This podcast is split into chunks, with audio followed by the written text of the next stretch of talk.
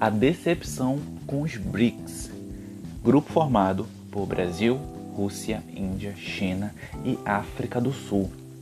A invasão na Ucrânia, a crise econômica que fez o Brasil acumular mais uma década perdida, a década passada. A situação envolvendo censura em Hong Kong e também o preconceito com minorias muçulmanas na China.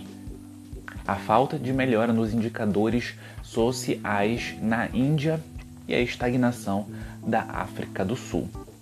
Tudo isso nós vamos falar ah, no episódio de hoje e revelar o motivo pela qual os BRICS, que no início do século foram considerados aqueles grupos responsáveis por ser o futuro da economia e do mundo, se mostraram uma grande decepção e hoje sofrem boicote, boa parte deles no cenário internacional. Mas antes da gente iniciar esse podcast, não esquece de seguir o nosso Instagram, arroba Papo Internacional, o nosso Facebook, Papo Internacional, e o blog Encalente Podcast também tem textos para você ler. E o blog está repaginado, como já foi dito nos outros episódios, Inclusive, nós temos um texto falando sobre o afastamento dos BRICS e vamos postar amanhã um texto complementar sobre o episódio de hoje. Bom, gente, é... devido a uma série de acontecimentos, sobretudo do, da década passada até hoje, que fizeram com que os BRICS perdessem, de certa forma, relevância no ambiente econômico e, sobretudo, político internacional, fez com que este grupo fosse visto com uma grande decepção. E por quê, né? É justamente para explicar esse motivo que eu fiz esse episódio. Mas a gente precisa primeiro entender qual foi a origem dos BRICS, por que esse conceito foi criado, para a partir daí dizer como essas expectativas elas foram frustradas.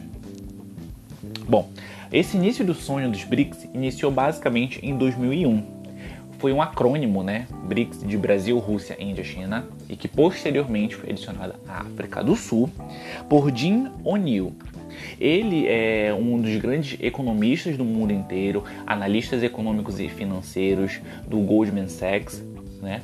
E ele viu naquela época que eram os países responsáveis por promover a economia do futuro que são países emergentes, mas que seriam os países do futuro em vários aspectos, no sentido, sobretudo, econômico, o foco maior econômico, mas que a partir disso esses países também teriam grande poder político. E o próprio Jim O'Neill né, é, fez uma série de artigos ressaltando a, a potência que esses países tinham de, em termos de crescimento econômico, em termos de inovação e como eles conseguiriam ultrapassar o nível de influência de países da Ásia, como o Japão, e também da Europa, e rivalizando em alguns aspectos com os Estados Unidos. Entretanto, nesse ano de 2021, né, ano passado, e agora no início de 2022, o próprio Jim O'Neill falou que o BRICS tornou uma grande decepção mundial e que todas essas, essas expectativas que foram criadas para esse conjunto de países foram amplamente frustradas. E só para a gente tentar é, entender melhor o papel que os BRICS tinham no início do, do século, né, em 2001, nessa primeira década, a forma como esses países eram vistos como promissores para a geopolítica do século XXI, é, tem alguns dados aqui para mostrar, por exemplo. Até porque esse conjunto de países foram os grandes promotores do, grande, do, do, crescimento econômico mundial, do aumento do PIB mundial nessa primeira década do século XXI. Isso porque boa parte desses países desfrutaram de estabilização monetária, como foi o caso do Brasil com o plano real, e assim como captação de recursos oriundos da exportação de commodities. Todos esses países, com exceção na verdade da China, que tem um pesado parque industrial, e da Índia, são grandes exportadores de commodities, sobretudo agrícolas, de petróleo e dos seus derivados também. Bom, de 2003 a 2007, os países que compunham BRIC tirando a África do Sul, promoveram expansão de 65% do PIB mundial. entre os anos de 2003 e 2007. Enquanto que em 2003 os países que faziam parte dos BRICS respondiam a 9% da economia mundial, sete anos depois eles já eram responsáveis por 18% da economia global. Então, nesse período de sete anos, eles duplicaram o tamanho dessas, de, do seu peso na economia mundial. Tem tão pouco tempo. Né? Então havia um, um, conjunto de expectativas que foram criadas, uma série de estudos é, revelando quais eram os melhores mercados para se investir em cada um desses países. Entretanto, depois do fortalecimento desse acrônimo dos BRICS, os próprios países que compunham esse acrônimo passaram a se juntar para tentar é, instituir um conjunto de políticas econômicas e mundiais de uma forma muito mais integrada para fortalecer o nível de cooperação entre os seus países. Só que aqui vem um grande porém. Os BRICS até hoje não possuem nenhum tipo de documento formal eles não são um bloco econômico como muita gente pensa. Eles são apenas um grupo de países que visa a cooperação entre seus membros, ampliar laços econômicos, ampliar laços políticos e promover uma série de investimentos mútuos, além de formar coalizão em grandes votações para pressionar órgãos como a, a OMC, Organização Mundial do Comércio, em mudar algumas das suas ferramentas para que deixe de favorecer os países desenvolvidos, como europeus e os Estados Unidos também.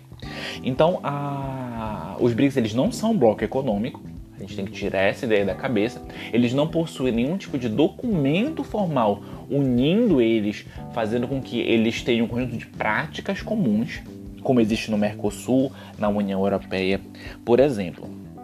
Então, o que que movimenta a integração dos BRICS? Puramente vontade política.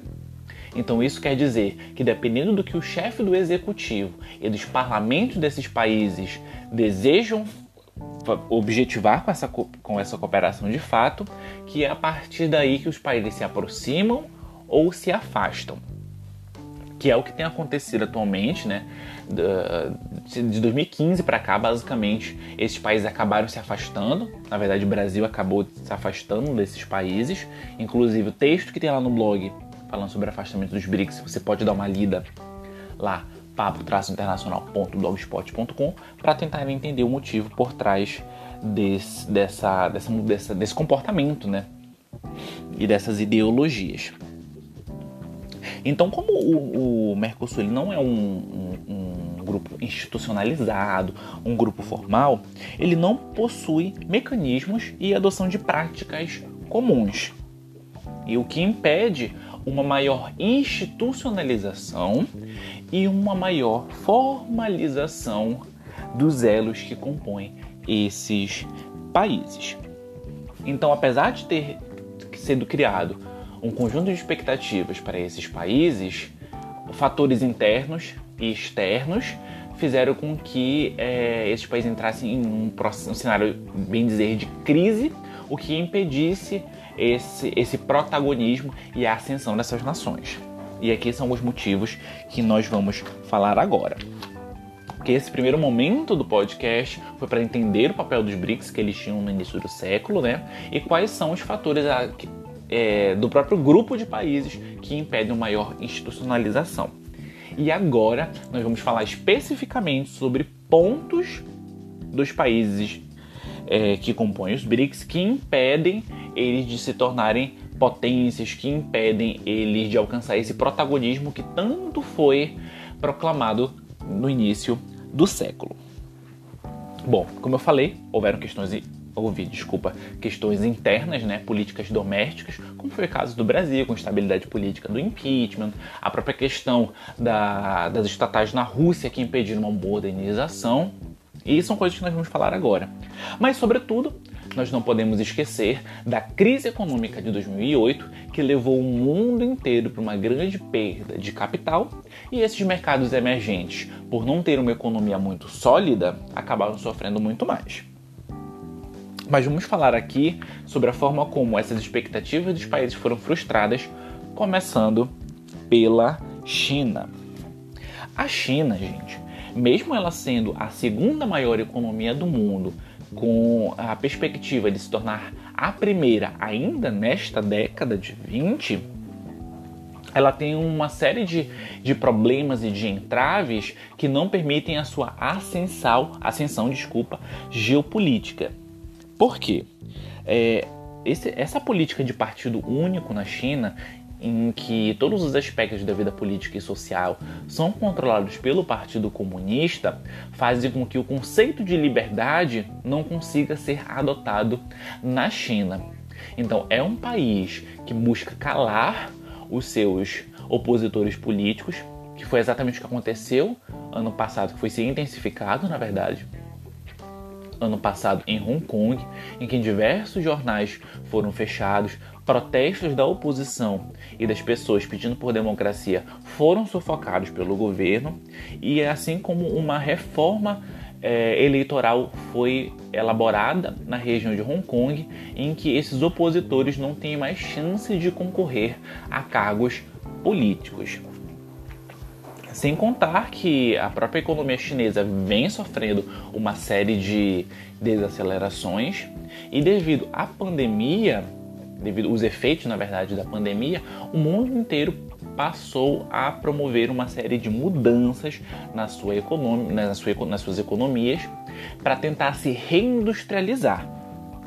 Sobretudo os países da Europa que têm promovido essas mudanças, mas assim mesmo como o Brasil, países da América Latina e até mesmo os Estados Unidos. O que pode fazer com que a China perca é, a sua capacidade de aceleração, já que ela pode perder esse status de fábrica do mundo. Então, até mesmo é, essa, essa questão de políticas de investimento na China e em outros países, como eles têm feito, nem isso tem sido suficiente para ter um, um certo clima de mal-estar perante o futuro da economia chinesa, porque ela pode ser alvo de sanções do Ocidente após ela sufocar e haver denúncias de, de colocar campos de concentração, em campos de concentração minorias muçulmanas no sul do país. Agora, indo para a Rússia, a gente tem que, que ter a noção clara, até um pouquinho mesmo antes da invasão da, da, da Ucrânia pelos russos, que a Rússia manteve a sua economia de certa forma estagnada. Se no início do século a, o seu percentual de participação na economia global era de 2%, hoje não mudou muita coisa. Então não houve aquela ascensão econômica que vinha sendo proclamada pelos russos e por analistas econômicos no início do século. Assim como a economia russa é extremamente dependente da exportação de commodities, de gás natural, de petróleo e de alimentos in natura também. Sem contar que ao longo desses anos ela vem acumulando um processo de baixo crescimento, de baixa competição e baixa modernização da sua economia, o que impede ela de alcançar níveis muito maiores no cenário internacional. Então, apesar da Rússia ser uma grande potência militar, no aspecto econômico ela ainda fica aquém das expectativas. Um dado, por exemplo, é que a economia russa basicamente é metade da economia da França, o que mostra a sua falta de poder econômico no mundo inteiro. E por que eu falei sobre dependência das exportações das commodities? Porque foi exatamente esse setor da economia que tem sido amplamente é, prejudicado devido à invasão da Rússia pela Ucrânia. Né? Nós temos alguns episódios falando sobre a invasão da, Rússia, da, da Ucrânia pela Rússia, mas vamos focar aqui nos aspectos econômicos e nem tanto nos aspectos políticos. Até porque o desprestígio que a Rússia vem ocorrendo você pode ver lá no outro podcast, no outro episódio do nosso podcast. E com a invasão da Ucrânia, a, a Rússia vem acumulando uma série de retaliações econômicas, políticas e sofrendo isolamento global. Um dado que mostra o, é, o poten, a, pot, a potencialidade dessas sanções em prejudicar e afetar a economia russa é que a previsão de queda no PIB da Rússia este ano de 2022 de 10% e 3% para 2023. Ou seja, há um retrocesso no PIB da Rússia de 15 anos. Então, as conquistas que aconteceram, ainda que baixas ao longo últimas, da, da última década, elas foram retrocedidas, o que mostra a grande decepção da Rússia, é, no, tanto no sentido econômico quanto no sentido político também. Já chegando aqui no Brasil, como já foi dito, a última década foi considerada mais uma década perdida no, no, no, Brasil, que teve baixo crescimento e diversos anos em que, na verdade, teve decréscimo do PIB, né? Perda, perda de valor.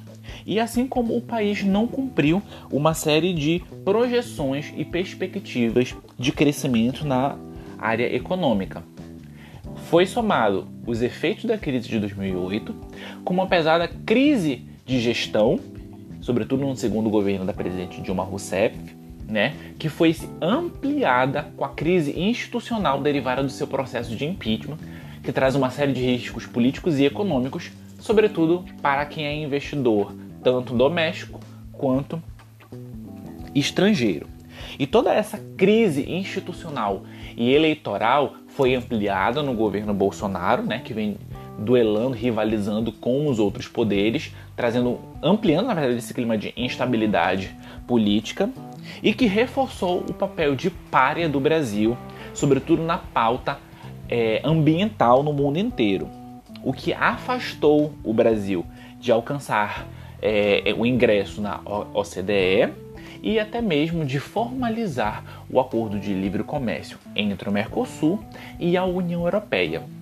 Então, o Brasil acabou é, percorrendo uma série de caminhos de instabilidades políticos e econômicas, em que essa disputa de diversos grupos políticos só de fato prejudicaram a imagem do país, a sua economia e as suas perspectivas de fato de crescimento, porque reformas não foram aprovadas e os grandes vilões da economia também não foram é, combatidos, porque partidos estavam rivalizando por poder e não lutaram contra, não lutavam, ainda não lutam contra as mazelas que prejudicam o país.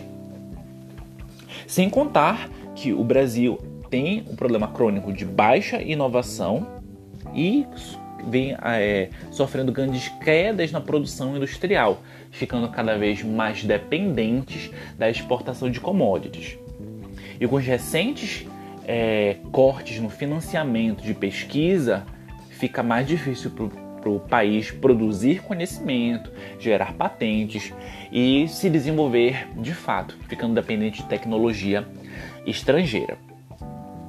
Assim como, sobretudo nos últimos anos, devido a essa condição de párea global, a, o Brasil vem acumulando baixa na sua força política internacional.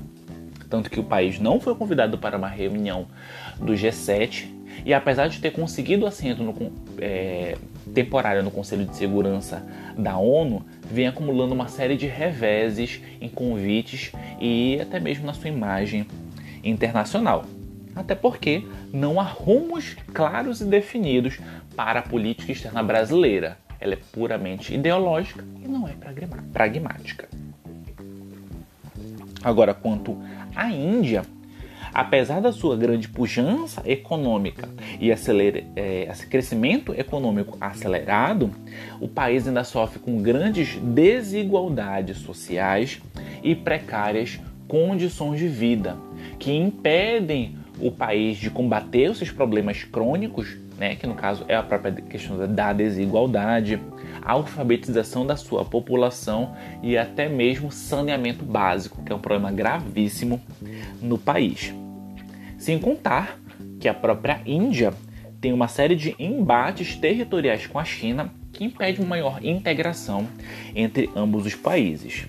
E devido a tudo isso, o país tem um baixo poder político internacional. Já a África do Sul, coitada, infelizmente vem sofrendo com uma grande estagnação econômica, né?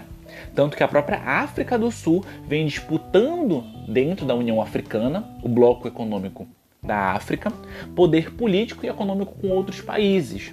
Então há, existe outras nações africanas que vêm ameaçando esse poder na, da África do Sul, o que impede o país de alcançar estágios maiores em termos de inovação, desenvolvimento, economia e, sobretudo, desenvolvimento social.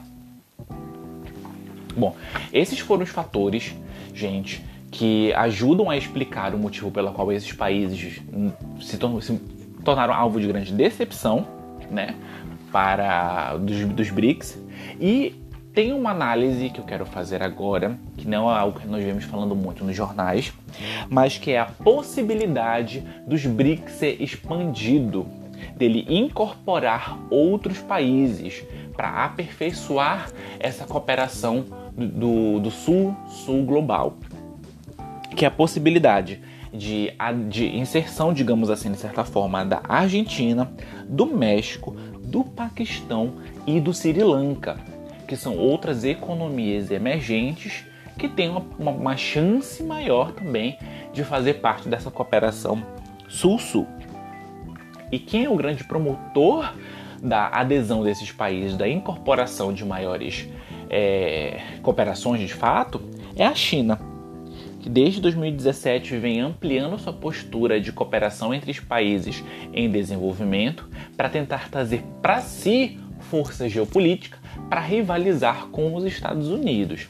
Até porque, sobretudo durante o período de Donald Trump, os Estados Unidos acumularam uma certa é, perda de hegemonia, porque o país estava focado em solucionar os seus problemas do, dos, domésticos e se isolou de certa forma. Então a China utilizou deste isolamento para tentar se aproximar dos outros países e acumular força de coalizão. E há uma grande parte da comunidade internacional que analisa a Argentina como um país que pode aderir ao BRICS, mudando esse acrônimo. Isso por quê? Porque a economia argentina, apesar das suas pesadas taxas de inflação e turbulências econômicas, o país vem desfrutando de um grande crescimento econômico com projeções de crescimento para 2022 de 10%, segundo o Fundo Monetário Internacional. E como a China se tornou grande parceira, a maior parceira econômica, na verdade, da Argentina, que antes era o Brasil, há uma série de fluxos de capitais e de investimentos que vêm ocorrendo da China para a Argentina para modernização da sua economia e diversificação da sua base industrial também. O que para muitos analistas afeta o protagonismo do Brasil na América do Sul. Então, se antes o Brasil era visto como maior economia, com maior perspectiva de crescimento, Agora, com esses investimentos ocorrendo na Argentina, esse protagonismo do Brasil fica, de certa forma, prejudicado e abalado. Tá certo? Então, há, há pessoas que dizem também que o Brasil é contra a adesão da Argentina no, no, no, eu ia falar blog, mas saiu errado, no grupo dos BRICS, né? Mas que ainda assim, mesmo com todos esses investimentos, a Argentina precisa, sobretudo, controlar a sua instabilidade monetária, a sua inflação, lutar contra a sua baixa produção e dependência de importações em muitas áreas que o Brasil, que o próprio país, desculpa, não consegue produzir para a sua própria subsistência, além do que um problema crônico da Argentina é o seu barulho político, em que diversos grupos rivais tentam alcançar o poder e que acabam não lutando contra as, os grandes problemas e os problemas crônicos do país. Então tem essa perspectiva aí da Argentina e outros países ingressarem nos BRICS, mas que a gente precisa verificar o futuro e de que forma essas reformas vão ocorrer para a possível adesão. Vamos ter um texto falando especificamente sobre a Argentina nos BRICS e, a, e além de outros, então fica ligado lá no nosso blog papo-internacional.blogspot.com. Esse foi nosso episódio, gente. Um episódio um pouco mais longo, porque tem muita coisa para falar sobre esse tema. Tanto que futuramente nós vamos voltar né, para essa perspectiva. Inclusive, posso fazer até um podcast especificamente falando sobre a, as potencialidades e entraves da Argentina para a adesão ao BRICS. Não esquece que sempre que você quiser se manter informado sobre os assuntos que mudam e influenciam o mundo, é só vir bater um papo com a gente.